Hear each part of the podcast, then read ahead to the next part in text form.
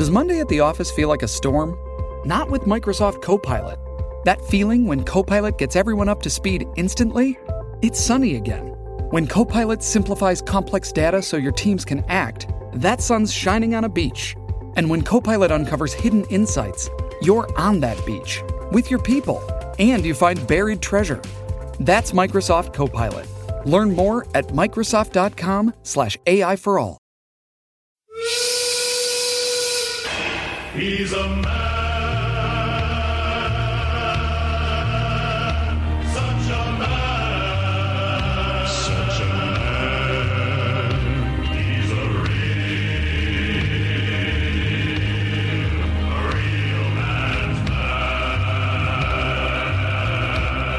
G'day everyone and welcome to another episode of On the Turnbuckle here on mypodcasthouse.com or whatever you're listening to.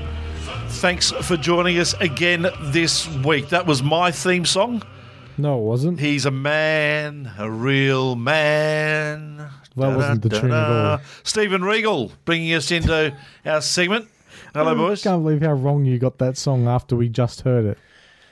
What? Can't follow a tune, can you, Tony?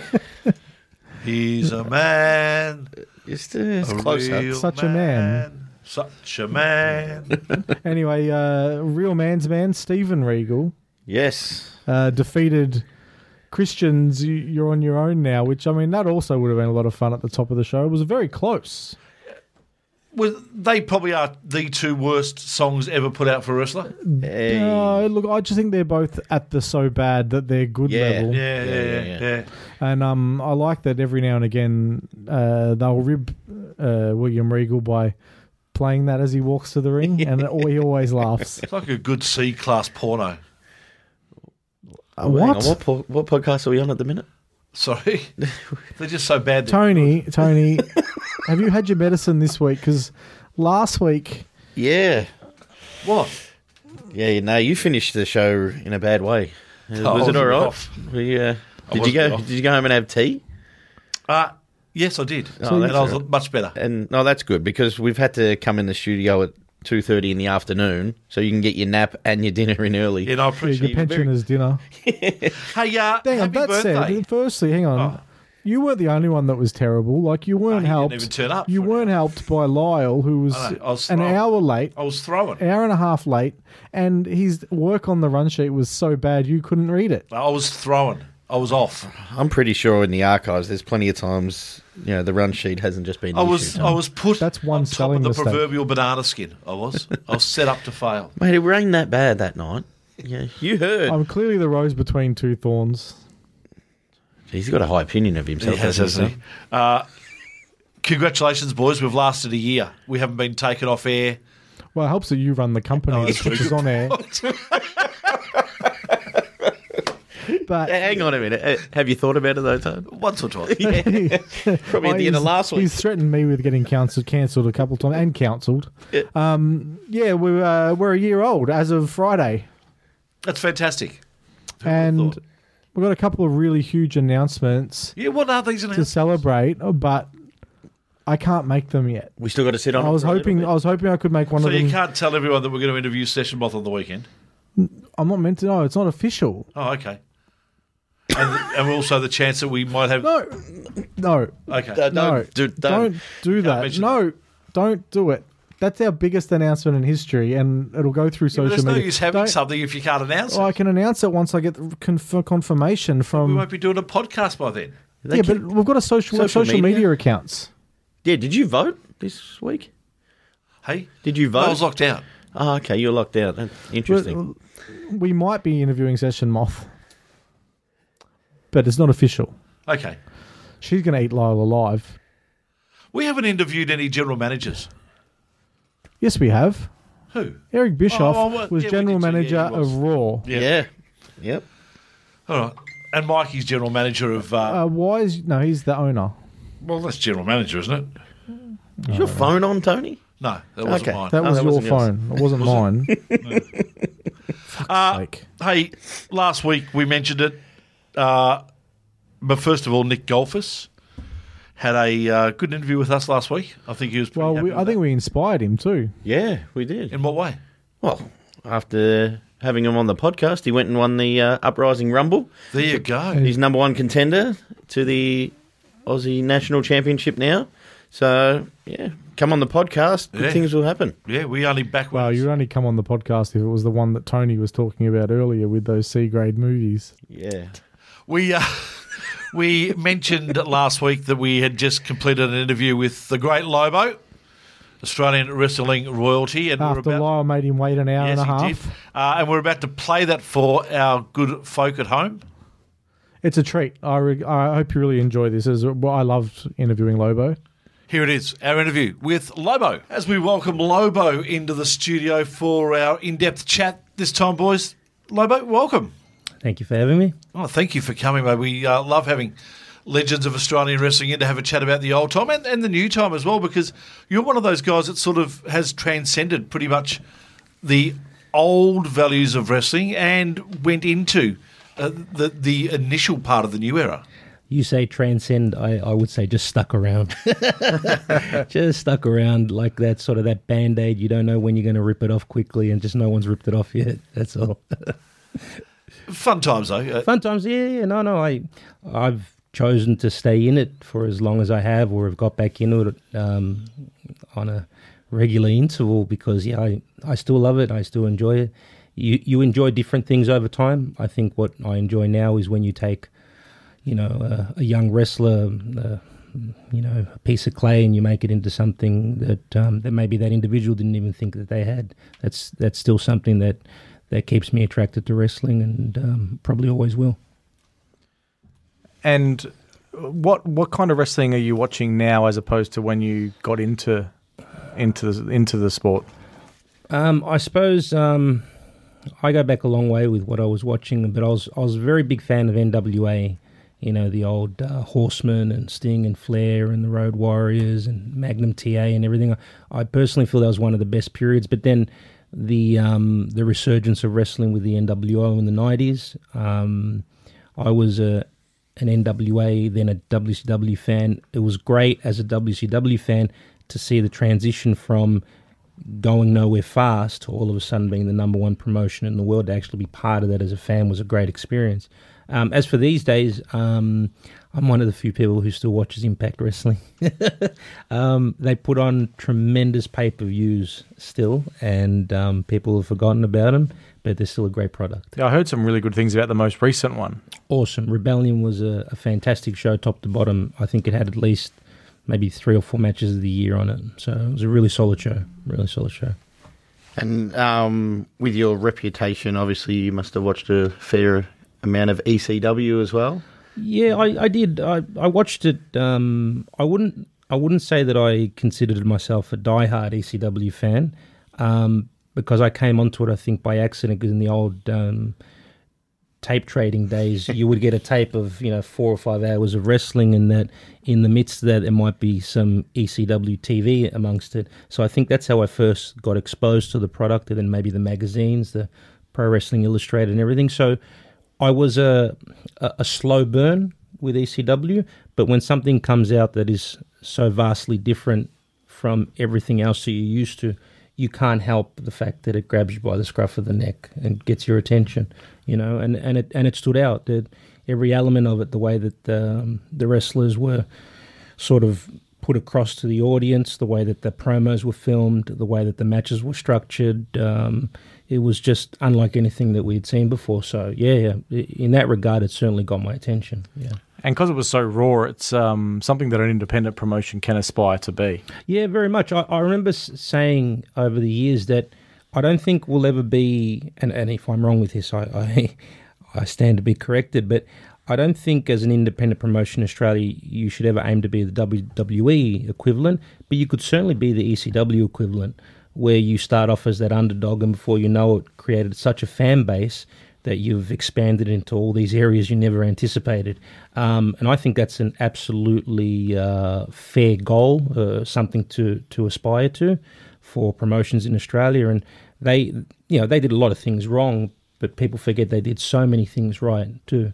So they're a good, um, they're a good example for people to follow. You know, good and bad. I was around very early in your career, probably even just around the time when you even started. yeah. I can't remember you though doing anything other than hardcore wrestling.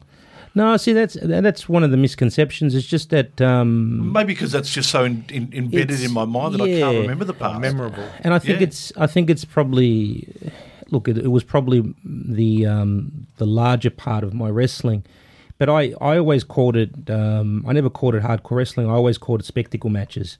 Um, that just in those in those environments you had more of an opportunity to uh, maybe showcase a little bit more of yourself and um, and maybe also if everything went right to maybe really you know make a stamp on you know Australian wrestling and leave an impression hopefully on fans and so on and so forth. But um, I I actually I probably did more hardcore matches because people asked me to wrestle in those matches individual wrestlers you know um, especially um, in the middle Dog? yeah, people like a Mad Dog or a Spike Steel and, and people like that. I I think I wrestled pretty much every hardcore match because they wanted to do a certain type of cage match or whatever it was. And I was the type of person, especially at that time, where I was, okay, that's what you want, okay, we'll, we'll try it out. And, and for me, I've always thought with wrestling, um, when you're when you're a wrestler, you want to be able to say that you can do every element of the business, whether it be a promo, whether it be a scientific wrestling match, um, whether it be just whatever it is. But uh, so hardcore matches being part of that, and I would think that you know any kind of performer that that values what they do, they want to try everything at least once.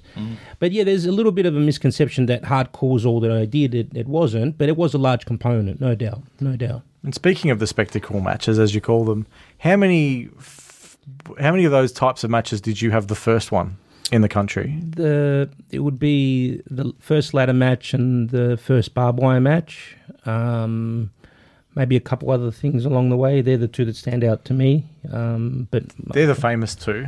yeah, yeah, I, yeah. You know, people sometimes recollect. You know, the small fraternity of Australian wrestling fans. Well, I know that you did a podcast with JXT, Yes. and if anyone hasn't listened to that, um, go and listen to that because it's a two-parter and it was compelling. I absolutely loved it, and uh, you spoke about the barbed wire match Hmm. in that, and uh, on the back of that, it sort of reappeared on the internet. Oh, okay. The the thing is though, and I'm not sure the the one that you're referring to, but there's there's one footage where there's actually a hard cam, It's and I think that's cam, that one. yeah.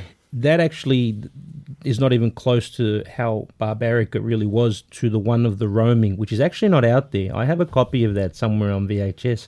I think my daughter asked to see it recently, but that one actually. Um, because hard cam is obviously up in one angle, and Should it's sell it to Mikey. He can put it on his network. Oh, I don't think anyone wants to see it, but it certainly there are certain surprised. elements of that match that in the roaming camera version, and the cameraman we had at the time was very good, um, that are a heck of a lot more brutal than what it looks like even in the hard cam. And when you watch them back and you see the brutal moments, do you even cringe at some of the things that you've put yourself through? Um, I never took one risk that I that I never carefully th- thought through and and um, you know planned out. Thought I was capable of it, so I took always calculated risks. I never. I think that's why even in everything that I did, I never actually hurt myself. You know, I of course I got banged up and everything, and and you know cuts and everything like that, but. um all things considered for the things that I did. And there's a lot of that people didn't even see, you know, because there was not so much of a period like now with social media and that. Um, it's it's actually by the grace of God that I didn't hurt myself more severely, really. And it's the trust also that you've got to have in the bloke that you're working with uh, to make that happen. I mean, in a normal wrestling match, yeah, you still got to have that trust, but it just, you know, it goes through and it just happens and it's done. But in giving suplexes off the top of a cage and Yeah. rocking a bloke and, and, you know, giving pole driving someone off the top of a ladder and all this sort of, Mm. you've got to have so much trust in the other person. And I think no, no, I agree hundred percent. A, a trust and a faith that um, what they believe they can do, they can actually do. um, Because you don't get the chance to practice it too much. I mean, these are And with most of the things in those type of matches, you can't practice them. No. You, you'll talk about them. You'll um, uh, cut as many corners out of the high risk element out of them that you can. But there's just there's just um, and this is why they are as dangerous as they are. There's such a balls to the wall element to it where you just get to a point where you go. and and I think that's for, that's something I, I think I did sort of take pride in. Not and it's not something I would suggest other people do. But if you saw me in a match like that, I went all out. you know, Mm, you I. it was um and to my detriment. I, I understand that sometimes, but I always felt if you said you're going to do this, then do this. You know, and that the people were sitting there watching it. They go, oh, okay. I felt as if I got my money's worth. So. Did you ever, ever fear for your life in a match? No, never once. Never it, once It, saw- it never crossed my mind. I don't. Not that I recollect, to be honest. Yeah. It's a good question. Um, no, the only time that anything might have crept in a little bit about the element of danger being on on another level was the barbed wire match, and I think I've said it before, but I'll, I'll mention it. Is I- do remember being in the back, and I'm I'm someone who always prayed before matches, and um, and I remember being in a corner of the room and um, saying a prayer and, and knowing that you know what we're about to do and and how heavy we were about to go. Um, and I remember thinking there was an element of fear there, just a little bit that crept in, and then all of a sudden I had that that um, sort of epiphany, the just fuck it. And you know, and at one, I'm not saying you know, that's, that's the ideal, Yeah. but if you're going to go into an environment like that, there has to be an element attached to it where, um, of course, you're thinking of your safety, of course, you're thinking of your opponent's safety, and you're you're covering as many bases as, as humanly possible. But you don't walk into an environment like, like that to be careful. No, you and, know. and, and what we're um, the other thing we're talking about also is you did it at a time when there wasn't much in wrestling, and and and I know you you're not a material man, and money doesn't mean that much to you, but you were doing it for fifty bucks a match. You were doing it for twenty five dollars a match. Guys like Mankind and that are going out there in WWE and earning a million dollars a year, and that's why they do what they do. But to do exactly the same stunts back here for Yeah. fifty bucks, was it worth it? Um, And why did you do it? I suppose you'd you'd say um, to answer the first question, was it worth it? I suppose anything that you do, you want to say or feel as if you did it to the best of your ability. So I'd say in that regard, yes, because I feel that I did do it at that point in my life to the best of my ability. I had certain dreams and ambitions as a wrestler, you know, as everybody does, and um, I wanted to try to achieve those. And to an extent, I believe that I did. So, um, and when you think back, you know, as you get older and, you know, and the pages of time turn real quick, um, you like to think back and uh, be proud of the things that you can actually hang your hat on. I'm proud um, that I might have played a small part, even if it's the smallest part in maybe um, a fan's expectation when they came to a show and they paid their money that um, if a certain thing was promised and if my name was attached to it, hopefully they were going to get um, the same that they would hope for, or maybe even more. You know, so I can't, I can never feel bad about that. And um, yeah, I, you know, are, are there elements um, that you might think back and think you'd done slightly different? Anyone would be silly to say that they wouldn't. But um, I don't. I honestly, with my hand on my heart, I don't have an, an iota of regret. Really, um, you make the choices that you make at that point in your life, and um, I I stick by them. You know, and um, yeah, no, I I loved every second of it. You know, Beautiful. And some of those matches, when you're getting in the ring and having like a super brutal match against a Mad Dog or a Spike Steel, when you come out of the ring, is there um, how much extra respect and like brotherhood with the person you've shared that with? Is there? Yeah, there is. Uh, that that that is something that you know a lot of the people, you know, with everything over the years being exposed and open and everything, there are so many elements of the business that people will never understand, or maybe I suppose uh, fully comprehend, and that's that's fine, and it should be like that. There should be parts of it that are still And it's the same with every sport. Like if you've never right. played basketball professionally, you're not going to understand it. A hundred percent. So, um, yeah, there there is a, a large component of when you've gone out there and you've, I suppose, you've had a moment, you know, and, and maybe the match was a multitude of moments, uh, you know, in one collective, or maybe it was just, you know, something delivering on a certain level or whatever it is. There's no doubt that the you and the guy that you've just had that moment with and hopefully made a little bit of magic with, um, there is a there's a connection there, I think, and it, and it stays. You know, there's a level of respect that goes up, and um, you know, I think it's a two way street with that, and um, and I think the part of it is I don't think it's twofold. It's um, you both share something important, and you've shared it together, but also to if done properly, the two of you have come out of it better than how you went in, like every match should be. Um, whether it be um, you've gained a certain level of experience or a piece of knowledge or, or a perception that the fans have of you. Now, whatever it is, you should walk out of every situation better than when you walked in. And uh, I think if you can achieve that, then you've done your job. And I think part of that is what's attached to having that connection with that individual for you know for the rest of time. I, I I've never been a person that gets close with people. I'm just, you know, I'm not a, against friends or anything like that. But um, yeah, you, you do create a connection that I think is uh, life lasting. bit unspoken. Yeah, very much so. Yeah, very much so. And and uh, you might not see these people for years, and then when you see them again, there there is something there. There's there's there's something there that's uh, special attached to it. For me, there is. Maybe everyone can't stand it. Definitely for me too, no doubt. What the one person who hit you with the Two by four. two by four a chair or something? Yeah, yeah. Who was it? I can't remember who it So was. you shared nothing. No, I no, you're right. Your son's got more scars about that that night. When you're bringing these new elements uh, to the Australian scene, what's the previous generation of wrestlers? Was it the negative aspect to it, or? Um, look, there was there's always going to be a sense of um, you're doing it all wrong, you know, and and you know, as an experienced person, seeing someone maybe risk more than they would, I can understand someone thinking that, you know, um, but you can't stop you can't stop momentum, and at one point you know, when when a drop kick was a high spot and maybe a finish, not just a high spot but a finish. The abdominal stretch was a finish at Exactly, one stage. exactly. exactly. So maybe at, at one stage that person saying that um, might have gone through it themselves on a different level. So when you sort of look at it like that, you understand it. I, I never took offense to. I, ne- I didn't hear a lot of it, but I never took offense to it. I understand it.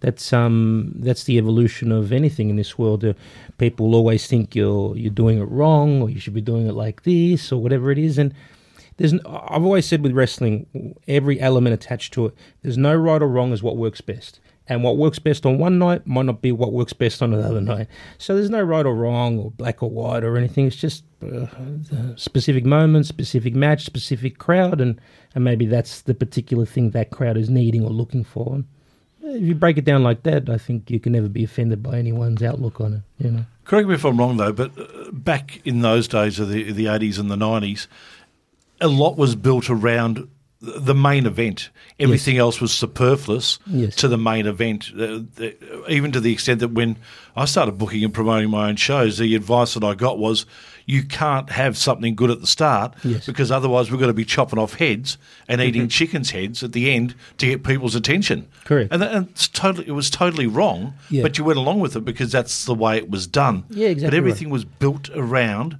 that final stanza. But even in, in saying that, there's there's a huge element of truth in, in that belief that um, everything. Look, the show shouldn't be necessarily like a pyramid structured to only be the focal point, the main event. But the night should blow off with the main event. Without a doubt, yes. There's no sure. all day, every day. That that's how a wrestling show. It should peak at the final point. Now that can be presented and delivered in in a million different ways. But yeah, certain um, uh, certain things need to be kept uh, under wraps on the undercard. Maybe certain uh, allowances shouldn't be made, and so on and so. on. And the card structured in such a way that it crescendos at the right point, so it builds and builds and builds. Um, but hey, the other part of it too is if the if the first match on the card steals a show, then the first match on the card steals the show. Yeah. you know. So that's just the way it is. We've all seen movies where the first scene's the best scene and then it goes downhill from there. Absolutely. And look, a wrestling, a night of wrestling should be like any night of entertainment. So if you go to a movie or you go to the theatre, it needs to keep you engaged the whole time. So you want peaks and troughs. Yeah. And as you said, the end should be what you leave talking about. hundred percent. And the thing is too, you should never see a show where the same it's the same tone all the way through. There should be an element. It's it's it's it's the definitive three ring circus. There's a little bit of something for everybody. When it finally gets to the point of that element that attracts you, that's got you. Every other part should be interesting enough to keep you still there. But yeah, there will always be elements of a show that have you more hooked than other elements, and it Joey should Ryan's be like got that. got a good career because some people want to come for a laugh. Hundred percent, and and that that uh, audience involvement element of wrestling is a very large component to the success of a live show. You know, so some people, yeah, there are absolutely some people that come and they want to see that. Uh, you know, balls to the wall, great wrestling match, and there's other people that just want to see that interactive part. You know, hey, make me part of it too, and that's fine. That's and the wrestlers who can do all of it, they're the ones who you want on your show. hundred percent, yeah, hundred percent. Most memorable match for you? Um, I'm not sure really. I, I, I thankfully, you know, I I'm proud of. There's quite a few that I'm proud of. Yeah, it should be. Um, you know, I I suppose for me it always was um, what the the other wrestler got out of it. I always actually judged it off what the other wrestler got out of it. If um, if the fans enjoyed it, there was always an added bonus in that. Um, so yeah, I, uh, you know, the look the the barbed wire matches and ladder matches and everything. They're easy to hang your hat on those because they they made the uh, the louder statements.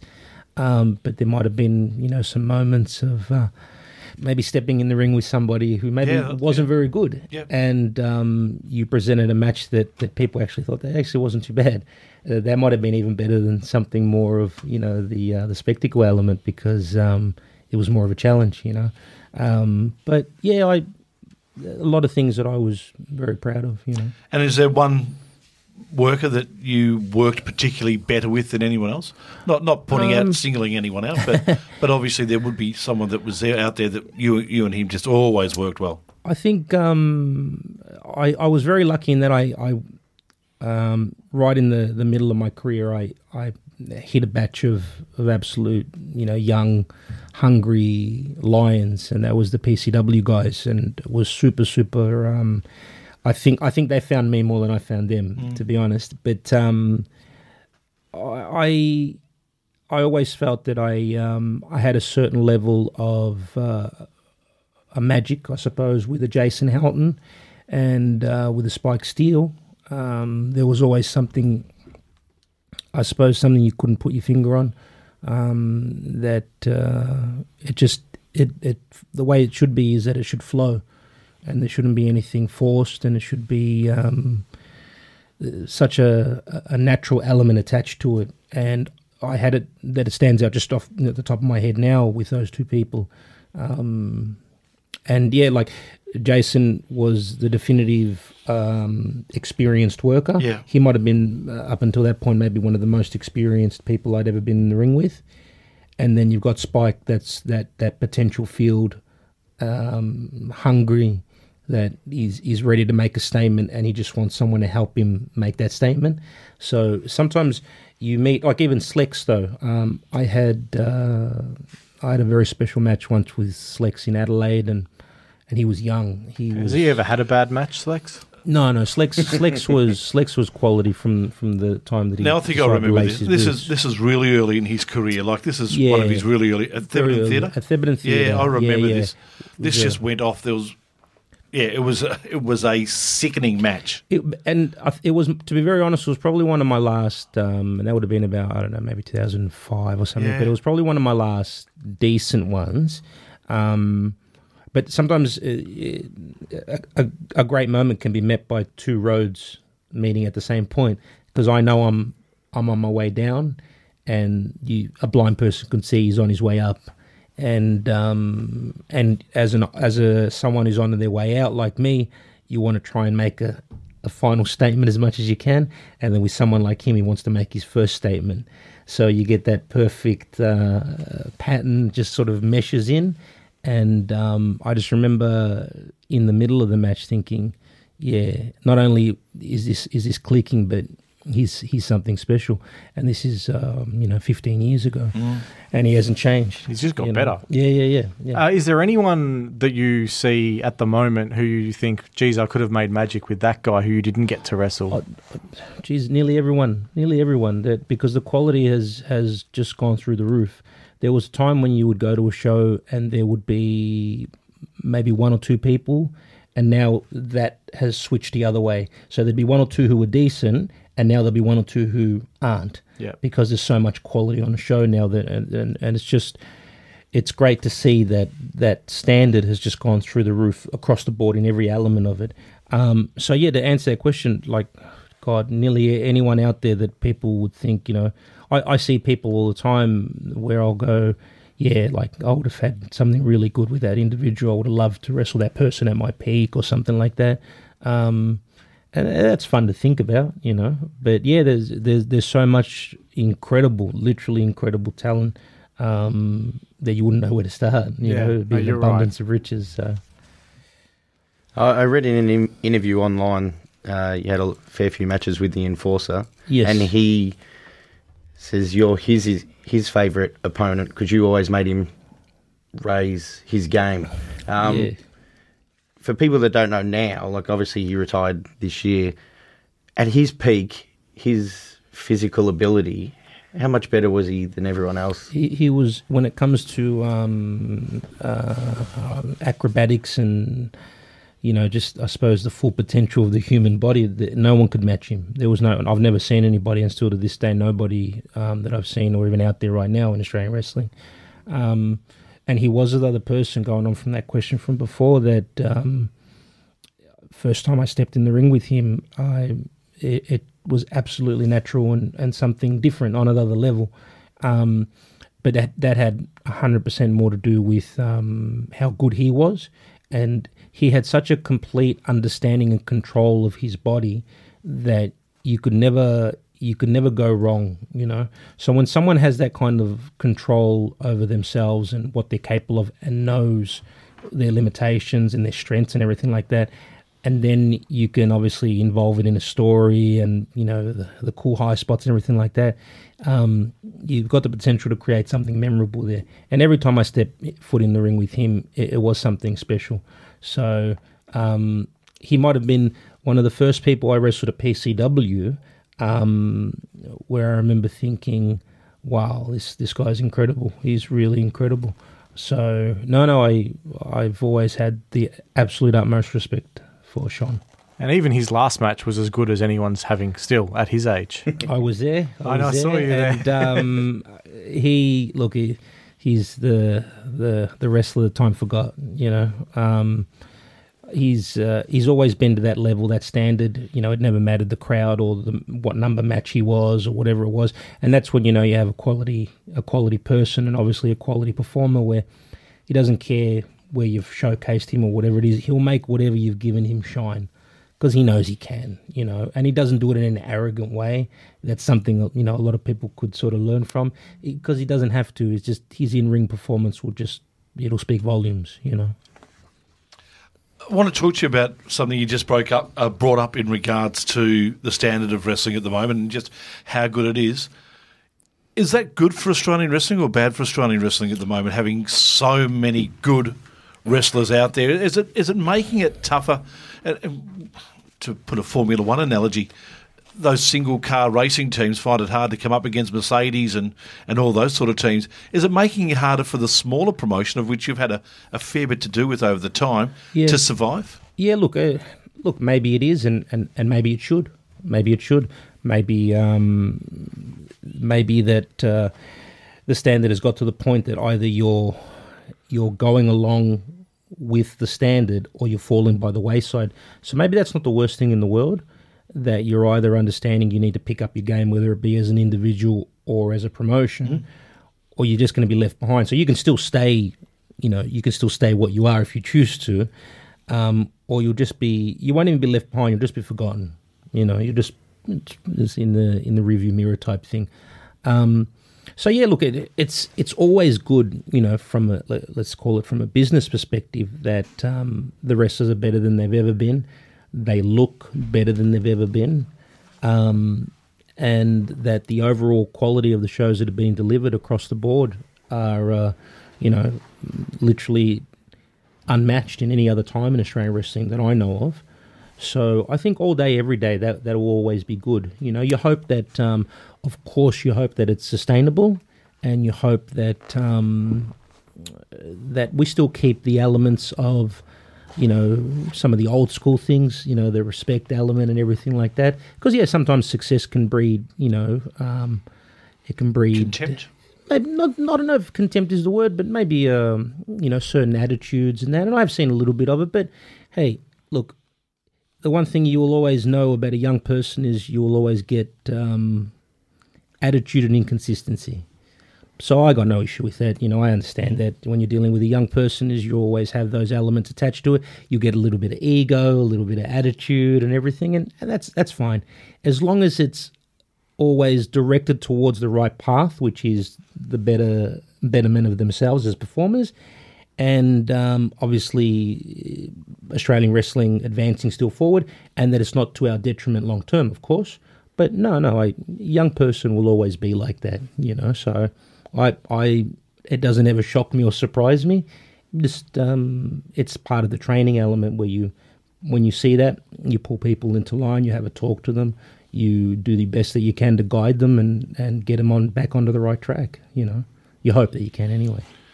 We talk about people in the business and people that you have the utmost respect for. I'm, I sort of have a feeling, I think, that there probably is no one more that you respect more in the business than a guy called George Julio. And, and to the extent that he was nearly a second father for you, wasn't he, through the, the very early stages of your wrestling career? I think uh, probably not. I suppose you know, like a like it says in his name, like Godfather, really. Um, He was a confidant. He was. very much, and I suppose um, you know when you break in and and you see um, your first opportunity to step through those ropes, you're always going to remember the person who gave you that first opportunity. Well, I do. I think you know maybe not everybody does, but I do. Um, because just as easily as um, you get let in, you could also be told to fuck off, you know, and um, you know we're not going to give you a shot, we're not going to give you an opportunity, whatever it is. So I've never forgotten what that was or what that meant to me personally. And so over the years, when um, George has needed, you know, help with things with his promotion, everything, I've um, I'll always be the first, to the best of my ability, of course, help out because I, I, um, I'll never forget that uh, the door had to be open by somebody so that I could have an opportunity to live my dream. And George gave me that that first opportunity, sort of hold the door ajar for me.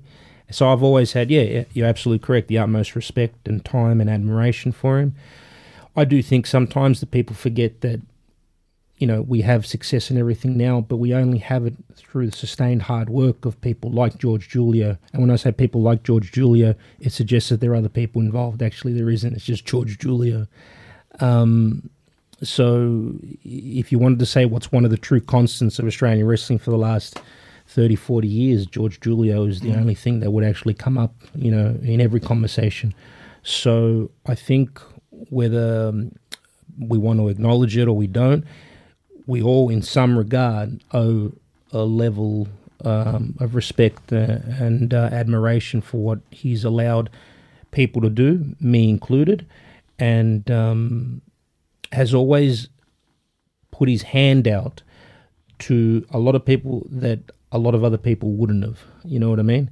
Maybe they, I don't know, were, were too fat or. Uh, too slow or too short or it, George has never that's never been you know George is he he'll help and guide in whatever way that he thinks that he can you know and he won't pass judgment or anything like that so yeah yeah there's there's a lot to admire in an individual like that Because when World Championship Wrestling um, ended, lost its TV contract, uh, George was pretty new into the World Championship Wrestling at the time. Correct. Without him, the, the industry could have ended. Absolutely, and he's he's the uh, the conduit between the um, the successful period and the, the successful period of today. You know, the World Championship Wrestling and the Festival Hall and everything, and what we're living in today.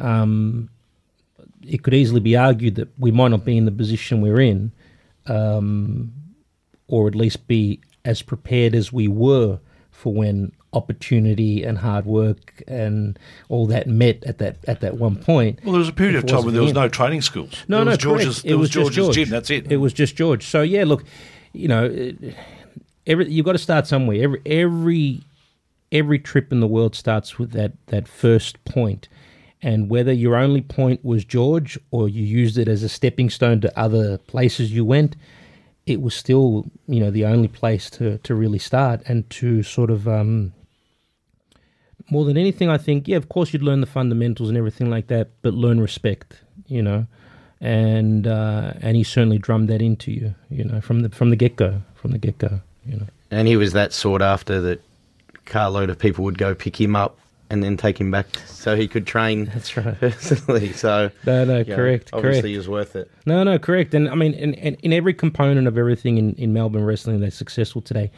PCW, MCW, there's a piece of it in some way, shape, or form attached to George. If you were to do, you know, it's six degrees of George Julio, literally. Every Yeah. show's got wrestlers that have trained under George, Yep. and just about every show's got promoters and bookers who've worked with George. Exactly right. So there, there's been, in some way, shape, or form, a component of influence in some regard from George Julio, whether it be a small piece or a large piece. So you know, I I like to the best of my ability to try to make people recollect that. You know, because it's nice to celebrate the success that we're having today and that, but. Um, we need to remember that, that the house that everyone's living in got built by him. Well, when uh, the best um, example of it that I've seen was at Enforcer's last match when George walked in with uh, War Machine. Yep. And I feel like every single wrestling fan in that building was like, oh, he's here. Absolutely. And not only that, we were sitting with a lot of workers, and every single one of them went and kissed the proverbial ring. No, Uh, no, no. And look, I, it's it's nice to hear that that you know that that level of respect was shown, and and it shouldn't be forgotten. You know um, that uh, we wouldn't be where we are without, like I said, not only his influence and instilling all that respect and everything like that, but keeping it going during a time when we were a laughing stock. Yeah, we're out of gas, but he's somehow keeping the lights on. Hundred percent. Like people forget, or maybe people don't even want to remember or don't know. Tony would know. Yeah. We, we we were a laughing stock, you know. When people went to watch it to take the piss out of it, and um, they went to find the holes in what we did and, and poke fun at it and everything like that. Thank Christ social media wasn't around at that time. Oh yeah, yeah. no, God we almighty, some of the posts that would have come. we would have been eaten alive. we would have been eaten alive. So yeah, like, and, and that's probably a very large component of of why I respect him is that he could have easily faded out or gone into simply what Would have been easier, him. easier to walk away. Uh, absolutely, it's always easier to close the door than open it. You George know what I isn't mean? a man that takes the easy path, though. No, that's Has. right. The No, guy that right. came over from Malta and, and started life again over here in Australia. Absolutely, Never been an easy thing. He's had a very hard life, and um, yeah, like so. I, I personally, you know, I every chance that I get, um, I always, I show the level of respect that I think is due, and um, and hopefully that stays, you know, around for a long time to come. And the promotion that George has been obviously around with for a while is New Age Wrestling, NAW, and you speak about that respect and anything you can do to help. Your time's come. You're back. You're back Yeah. in to sort of help with the promotion. Yeah, yeah, like uh, like the Godfather Three. Just when you think you're out, they pull you back in. um, so no, I'm just I'm helping. Um, I remember saying to a few people that it needs to become self-sustaining um, because you can't you know get it to a certain level and you step away and then after two months it goes back. Uh, It shouldn't be like that. So there's some there's some decent, some very decent people there um, that I'm just trying to sort of guide and, and do the best that I can personally. Um, potential is a dirty word, especially if you don't Yeah, live up sure. to it. You know, if you don't live up to it, it's just simply a, it's just a word. But um, in like saying before with George, um, there's been a lot of genuine talent that's come out of NAW, a lot of genuine uh, quality talent, and and there is an incredible amount of quality talent right there now. Um, and it's probably for me beyond just helping George. One of my main focal points is that I can actually see it and acknowledge it. Um, it just needs to be guided. It's like a rocket, you Yeah. know. Just yeah, you can you can you can fire off and you're going to do a huge explosion, but I still need you still need to guide it right. And um, and there's some incredible talent that are there, and it's actually for me. Ever since I stopped wrestling, what's been the biggest privilege for me is uh, assisting young wrestlers and trying to get the best out of them. You know. So, is there an opportunity to turn a, promotion like a, New Age Wrestling into an NXT type promotion where you become that promotion where the younger kids learn their craft and they, they get involved and they start doing it, and then you become a feeder for the bigger promotions, the, the MCWs, the PCWs, all the other ones? Look, uh, probably the principle of it, yes. Um, uh, it's so far at the moment away from where it can and where it should be. I, I probably wouldn't look that far down the track. Yeah. But does it have the potential to be, yeah, like you said, a feeder group? Um, of course, because if you've got you know the, all the right ingredients there, why not? You know, um, and if you've put things in place that, like I said, if it can be self-sustaining, and um, the success can continue, and people can be given an environment where maybe the uh, the standard of things has improved a little bit, and maybe they realise that uh, everyone needs to pick up a little bit. Then, of course, literally, you know, the world's uh, its oyster type thing. It could be anything. It literally could be anything NAW. Um, right now, it's just uh, it's just trying to find its feet again, um, and just personally just trying to help out. Um, and yeah, I'm I am doing it at the moment uh, for George right Yeah. now. I'm, I I don't shy away from that, and I make no apologies for that. It's it's for George, and um, and but ever since I've been slightly uh, getting myself involved again slowly, and I've been watching the shows and that again, I I would probably say now that a larger component of why I'm back or, or sticking around anyway is um, there's some genuine, not only quality wrestlers but quality people there. And um, I think I said to you guys before, I'll I'll attach my wagon to quality person Yeah, all day, every day. So that part of it, I absolutely love, no doubt. beautiful. And that's that's the key. Like you'll come back initially to help your mate and someone who you look up to, but once you get there and you get your eyes on a few young guys who are keen to learn and they want to pick your brain, but more importantly that they're taking your advice and using it, um, that's gonna like that's gonna make you stick around longer. Yeah, yeah. Look, uh, it's always nice to be in a place that actually wants you around. You know, um, so look, they lost faith in themselves. Uh, that, you know, uh, you when you book a show, when you book an independent show, at least the way I do it, you book from the locker room out. So right now, it's about um, trying to recreate some level of um, respect amongst themselves, respect for themselves. Um, I think quite a few of them might have actually forgotten how good they had the potential to be, and uh, and it's gradual steps. It, it's it's not an overnight process where you know you just turn you know one page to the next and all of a sudden it's wow we're, we're where we want it to be. It's it's so far from that it's not funny.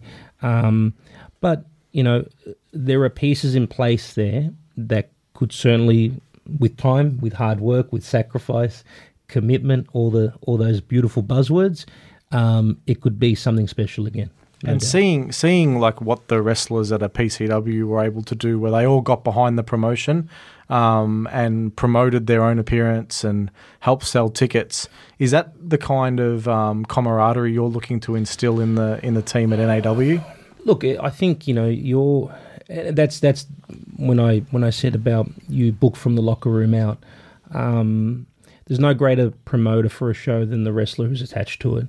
So if a wrestler believes that they're individually being showcased being uh, trusted respected um, guided right all those things they'll advertise a show better than a thousand facebook posts could. Um, those things then domino effect to eventually translating to a better in-ring product but that's a very gradual process that because when when people are um, when when failure is a, the only flavor that you've tasted for such a long time it, it can take a while to get used to a different flavor and Yeah. success success tastes very good you know but it's, an old footy term. Like the beer tastes nicer after a win. So um, 100%, it's the 100%. same. If you, you have a good show, like the 100%. celebration afterwards is a lot sweeter.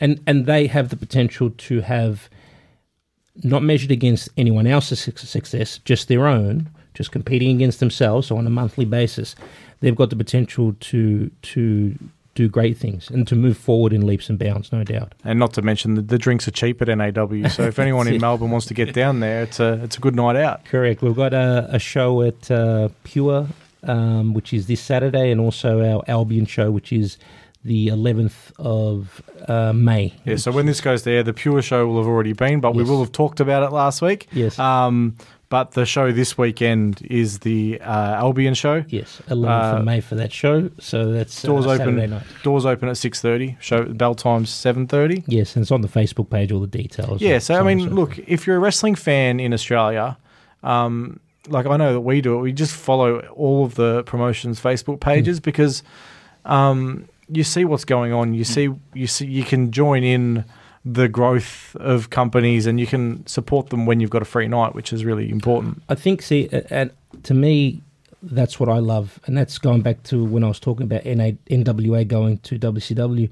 It was tremendous to be part of the growth of watching them just evolve over time, and and hundred percent you can do the same with an independent promotion as you become a fan of it.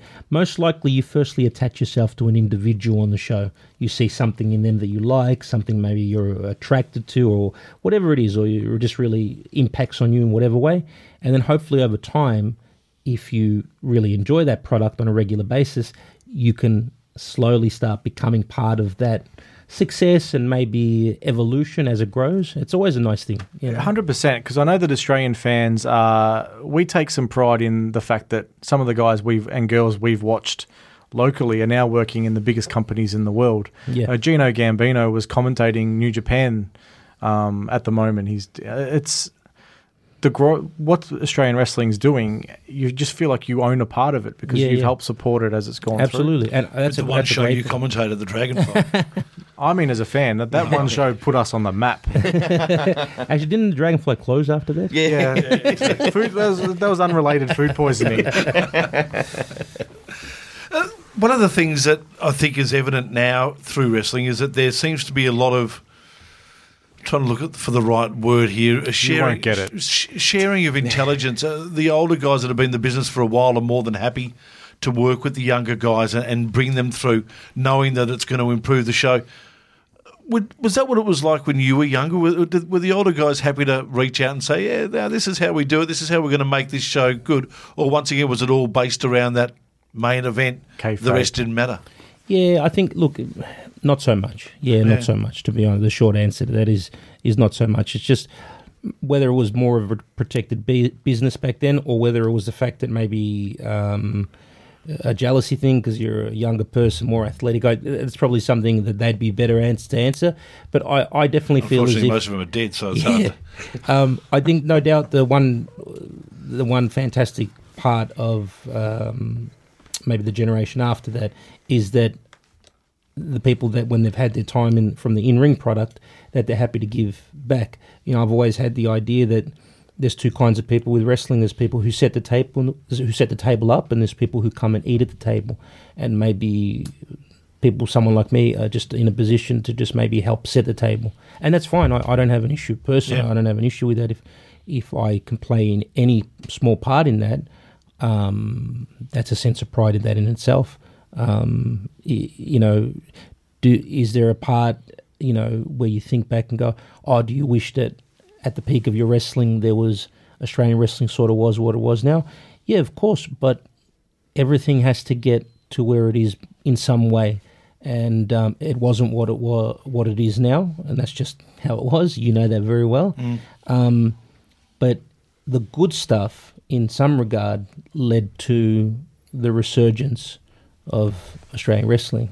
I think you know that can't be argued because no matter what show you ever went to, even there was more negative than positive.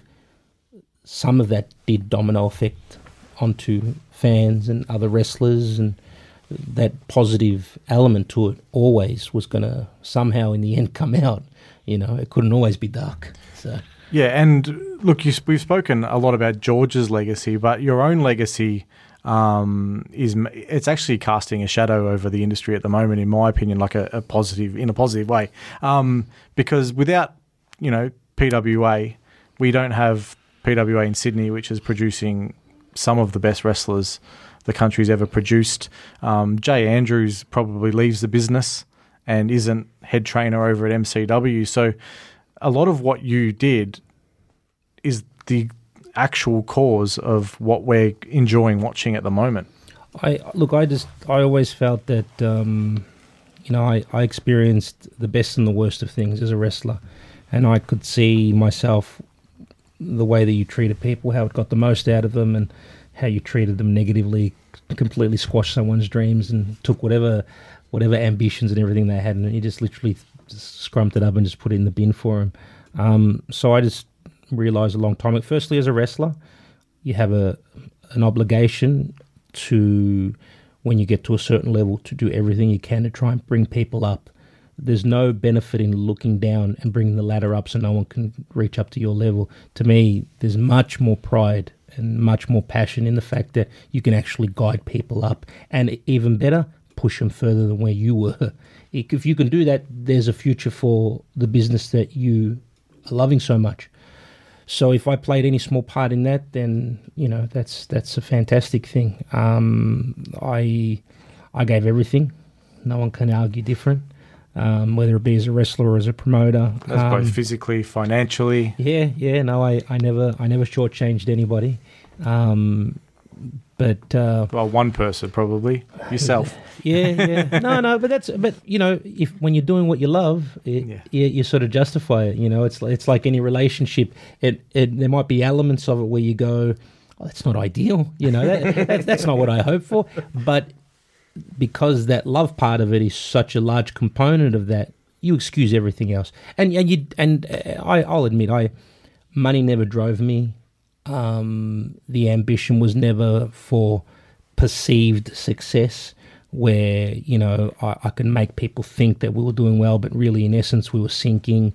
I, I just wanted more than anything that you were pushing people forward, leaving things better than how you found them. That's that's a difficult thing to do in Australian wrestling. Um, and I think if every individual literally went off that just that thinking, if you leave things better than how you found them in, in one small part or in a large part, you go a long way towards uh, keeping the foundation going. It's a good lesson in life for anything you do. Yeah, absolutely, absolutely. But um, no, I, I think um, I think I've been very blessed. Actually, I think I've been very blessed because starting with Tony and and the old timers, the one thing that I value in that time is um, I got put in my place very early, and I Everyone did. yeah, and and for me that was a great thing. And for ev- for every There was young never any person, mincing of words, was no, there? no, but it's a great thing, you know, because as As a a young shy person, kid wouldn't have done well in that situation. no, no, no, no, no, not at all. But the greatest thing that can happen to you as a young person when you think everything you think is right is to someone to say you couldn't be more wrong and shut your mouth and just listen more. You take offense to it at the time, but over time you start to understand that you're going to learn more by listening than by talking. How many times you in know- your life have you given a kid advice that you took as offence to you when you were younger, and you still pass that message Yeah, on very much. on? No, no, no, very much.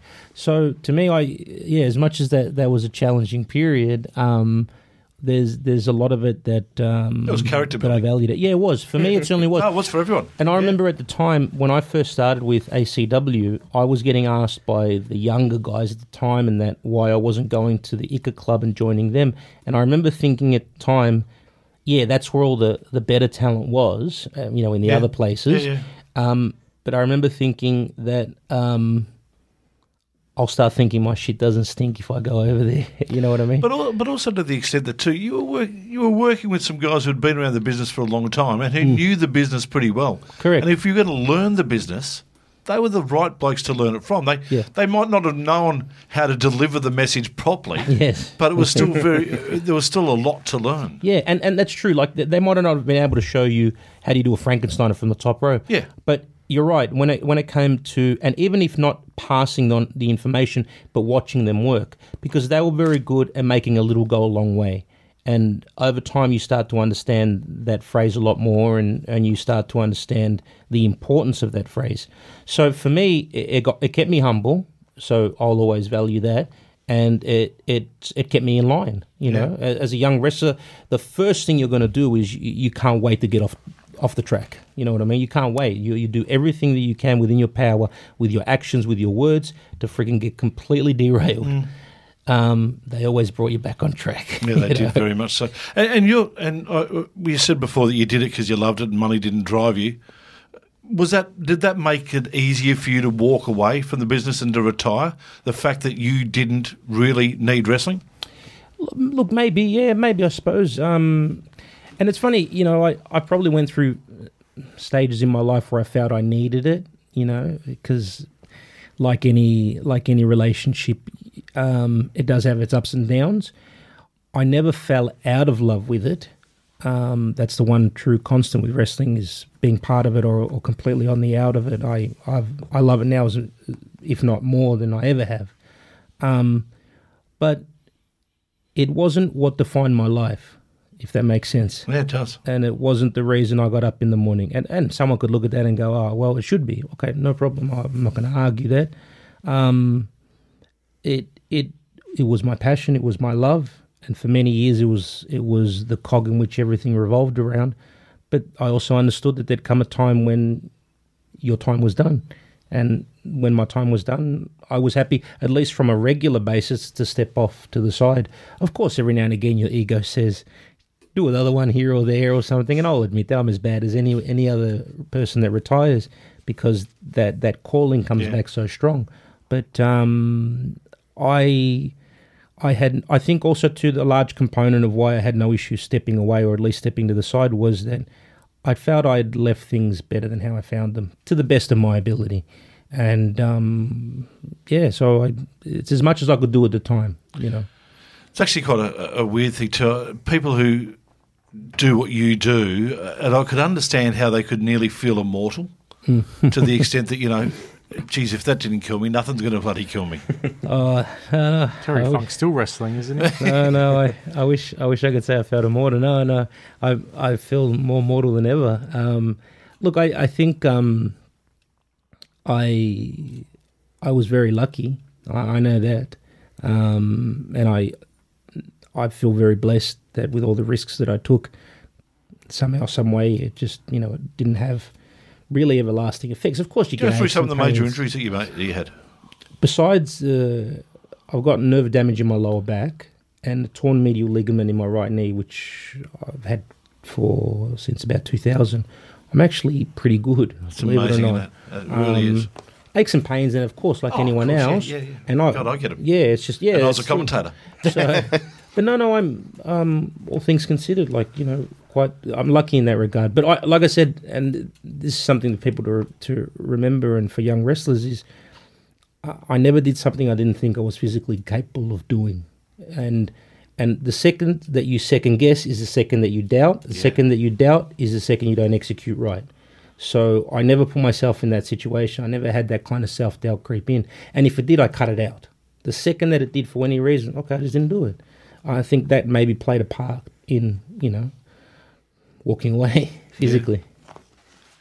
Well, mate, we really appreciate your time, Lobo. Uh, as we said, It's been an amazing experience for Yeah. us. Yeah, definitely. yeah, a legend of Australian wrestling, mate, and uh, may that legend live on for a long, long time yet in the business. And it's great to see that you're back out helping with uh, New Age Wrestling. So everyone support him. Yeah, exactly. We'll definitely you. support you, mate. Anything you need, please let us know. We're more than happy to help out here on the Turnbuckle. Thanks for coming in, mate. Thanks for everything that you've done No for wrestling problem. so far. And as we said, may that continue for a long time. Thank you very much for your time, guys. I appreciate it. Lobo joining us here on the Turnbuckle. We'll take a break. Back with more in just a tick.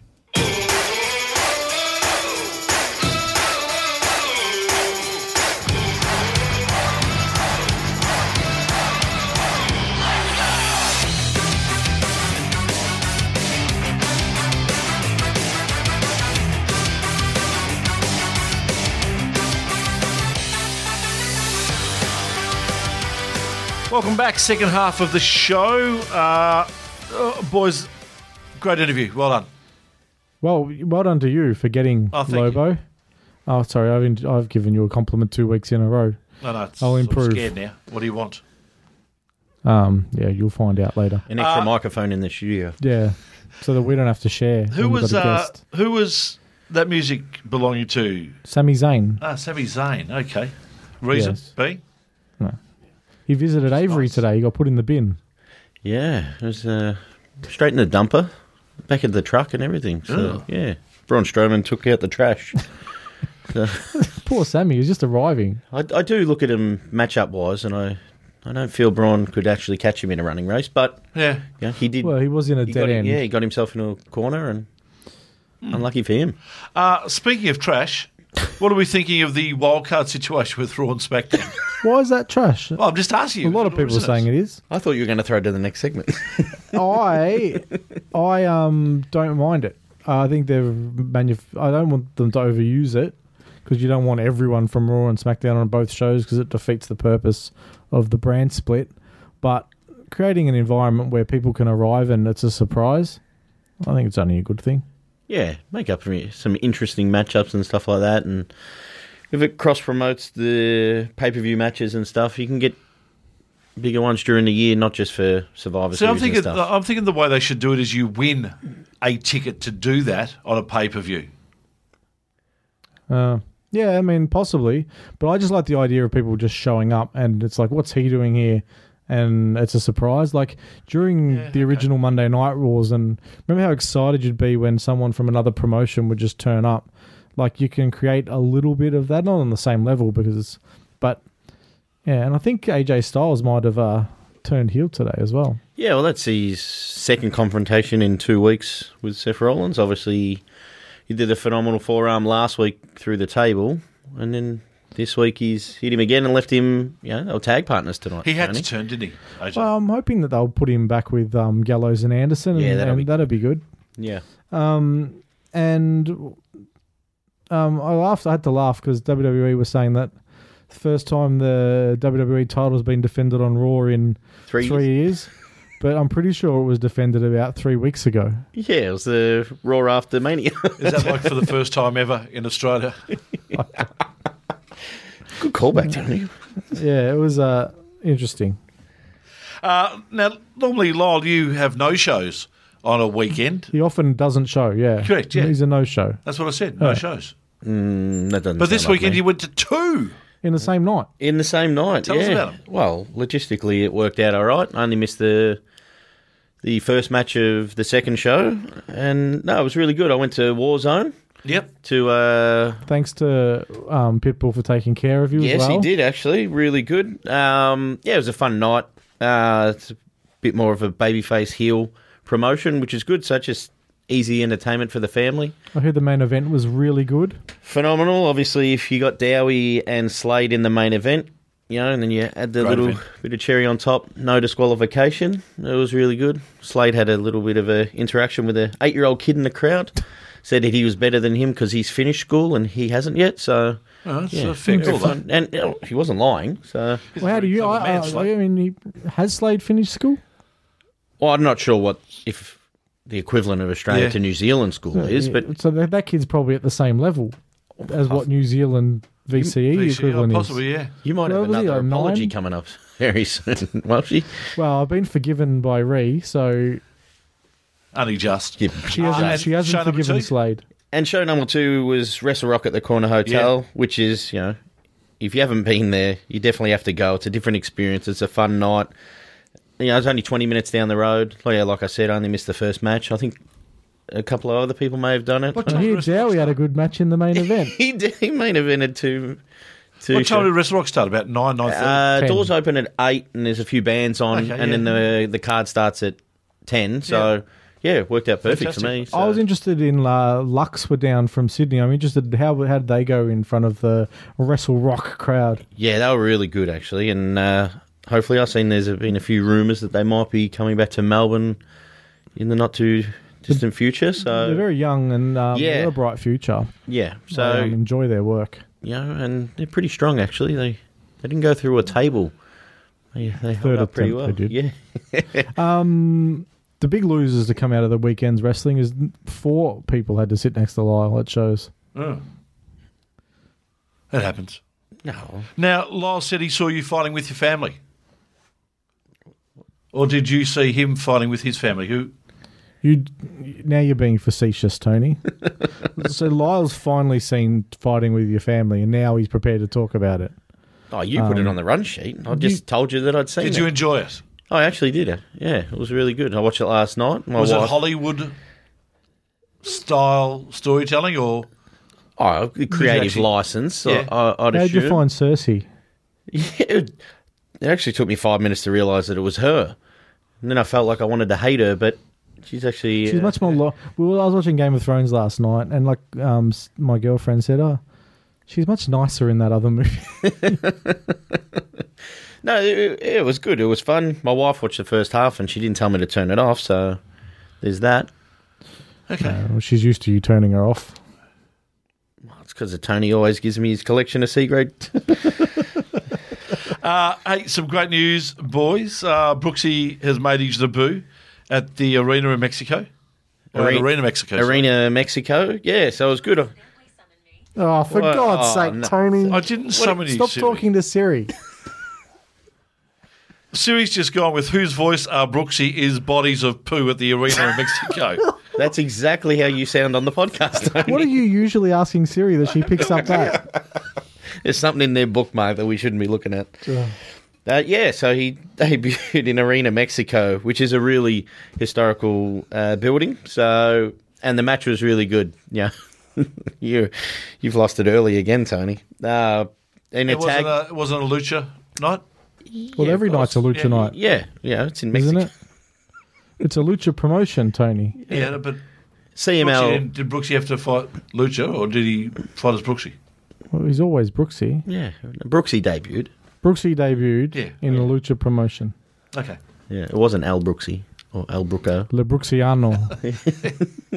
No, he really good showing. Uh, won over the crowd. You know, it was a two out of three falls tag match, Yeah. which is very different because when I seen the first two uh, pinfalls, I was like, oh, okay, that's the match over. And then it went for another 20 minutes after that. So it took me, I don't watch a lot of Mexican wrestling, but So with those matches, when the ring announcer says this match is scheduled for, does everyone go two out of three falls? actually not sure what they say, is Tony. They speak he doesn't Spanish. speak. He doesn't speak Spanish. it's, it's a question. Don't, for, don't, don't do it. Try and do a Spanish Oh, accent or uh, something. Well, I can speak Italian, oh, and Italian and Spanish is pretty similar. Well, they're both la- derivative from Latin. Yes. Correct. the history podcast. Robbie Eagles, have you seen the new promo? Uh, yes. What do you think? He's in good promo form. Yeah, well, the It is the two fire. promos he cut at the MCW show Yeah. that we were at. Obviously, Yeah. we praised that after we seen it, and then the new one for announcing that he's going to be at PWA this Friday night. He's very believable at the moment. I think he's he's tapping into his real emotion. Like obviously, you know, the New Japan stuff is really big for him, and it's obviously the next step. That conflicting, he has to leave Australia behind and his home promotion PWA, which Yeah. he's been there 10, 11 years training there, and he really brings that across in the in the promo. Yeah.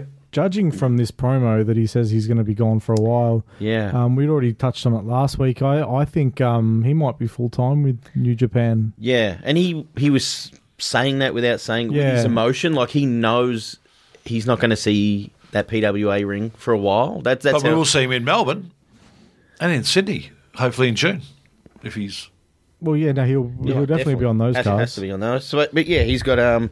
Well, he flies out the day after PWA, and the thirteenth of May is the beginning of the Super Juniors. And they've announced the um, brackets. yes, so and He's in the same bracket as Will Ospreay, isn't he? yes, that's uh, and Yo, and it, there's so many Yo. really good match. You just gave me a thumbs up. It's a wrong medium for a thumbs up. No one can see that, can No. they? Tone? Okay. No. Uh, yeah, so some really good matchups in his uh, in the B bracket for him as well. And if we can see an Ospreay Robbie match yeah. in New Ooh, Japan, Good. Ooh. Let's give him some time. good. Give him some time. Give him some time. Now, there's two words that I want to say that I've wanted to say to you guys for a long, long time, and they are total flogs. what? You? That's it. That's all I'm saying. Total flogs. Oh, Pff, Elliot that's a Sexton. segue. That's a segue. Elliot Sexton has his uh, new web series, the first episode of it, starring um, our WWE contingent. Yes. So Shane Thorne, Jermaine, which is Rojona Jonah Rock. Rock, Yeah. you know, uh, Demi. Rhea, yeah, De- Rhea Ripley. And Daniel Vidot. Yes, Or the, uh, like he keeps pronouncing his name differently. yeah, it was it was cleverly done. I found it entertaining, especially when the ferret was stealing the iPhone in the background. that was, I don't think it was part of it. No, but you, you know, don't work with animals or children. Watch it just for Shane Thorne trying to decide whether he wants his face blurred or not. They did that really well. uh, that was good. And obviously the line with Sexton saying he was never sure he was going to make it, and then he just, of, of course I was. I'm six five. Yeah, so we've shared it through our social media, so go have a look at it. yeah, he's got really good comedic timing. Yep, I did see that. Uh, it's a good little show. When we caught up with Millie McKenzie a couple of weeks ago, she said she was heading back home, but coming back this week. So she's back in Australia this weekend, as is Session Moth Martina. Yes, so Millie went back to the UK to work for Progress last weekend, and now she's back in Australia. Last Sunday, I think it was. She's already back in Australia as of the weekend to to work two matches, three three matches in Australia this weekend, and she's bringing the session moth with her. Fantastic. God help us all. Yeah, Yeah. and it's at a brewery in for the first show in Melbourne. Yes, yes. Uh, she's wrestling Avery in a brewery, and then she's wrestling Indy Hartwell Yeah, so in a cafe that sells beer. Mm. there could be some. Session Moth will want to move here after this weekend, I think. Maybe she doesn't move. Maybe she just doesn't get on the flight home. You just Does she eventually turn into a butterfly? Or That's a caterpillar. so what does a That'd moth be- turn into? The, bigger a caterpillar moth. turns into a moth. So what turns into a butterfly? A caterpillar. So she's already fought Metamorphosis. I don't. You, I don't know. I'll ask her. Okay. Uh, New Japan Wrestling tickets are selling like hotcakes on Shrove Tuesday. on what? Don't bring religion Pancake into Tuesday, this. Shrove Tuesday. I still don't know what you said. I'm Yes, just gonna tickets are move on. selling fast. Yeah, so you know, go out and get your tickets. You're not going to be disappointed. You know, they've already announced that Carter's coming, Jay White, Will Ospreay, obviously. You know, the Aussie contingent. You know, Gino will be there. You know, Robbie's. You'd assume would be on the card. Are you going, Lyle? I'm going. Are you going? I've got a ticket. Yeah, I've got a ticket. Tony, are you going? Um, no, not yet. I haven't been given a ticket. You haven't been given a ticket. We weren't given a ticket either. No, no, no. That's no. I'm not. We I'm invest in the product, not- Tony. As I said here, Tony. This is for being such a good bloke. It's bad enough I've got to get you a ticket to Coliseum in Sydney. Do you? Oh, yeah. Yeah, yeah. So definitely want to see Festival Hall packed out. Yeah, no, it'd be great. So Looking that's on forward the it. uh, the 29th of June in Melbourne at the Festival Hall, and the 30th, which is a Sunday in Sydney. Yep. And that's at uh, the New Some South place. Wales Roundhouse. So I've never heard of that. You probably called something there, Tony. No, No, you haven't. no. Okay. No. Why would you assume these things? Well, because he's oh, I got to can't be at the podcast this week because I'm calling this baseball game and Upcoming shows. Friday the 10th of May, PWA in Sydney presents Once Upon a Time in Max Watts. Is Yeah, the you name got of it right. Once Upon a Time in Max Watts. Yes, that's their venue. Uh, with Session Moth Martina and Millie McKenzie, Davis Storm is taking on UGG, which will be a must see. I love Davis Storm. We love UGG, don't we? no, Davis Storm. No. Well, I think a lot of people have a man crush on him. Once Upon a Time in Max Watts. I didn't name the show, Tony.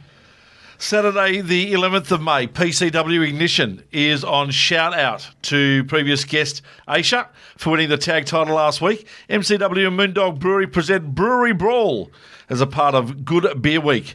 The great card too, including Loverboy versus Slex, Gino versus Dowie, and Martina versus Avery.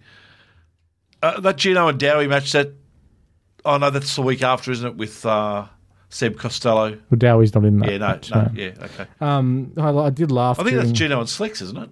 Yeah, The week after. Yeah. I did laugh. Uh, it was it was um, sold as Gino versus his former friend Dowie, and Gino shared it and said we were never friends. Also, Millie McKenzie will be there as well. NAW is live at Albion. Lobo, uh, as you heard in the interview early on, said he's now helping out. So we look forward to seeing the growth of NAW, and uh, hopefully that can really pick up over the next few months.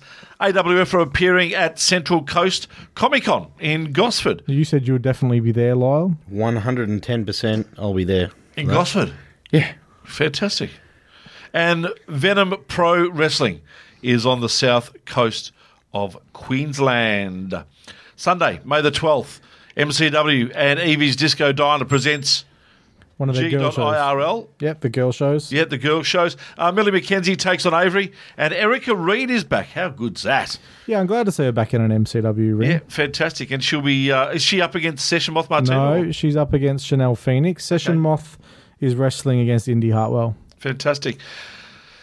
Some great wrestling coming up, folks. Make sure you support the local product, and uh, we want to see you all out at a show shortly. If you've got any ideas for a podcast, contact us here on mypodcasthouse.com or on the turnbuckle uh, through our Facebook page, and we'll help you get on air. We want to try and get everyone doing a podcast.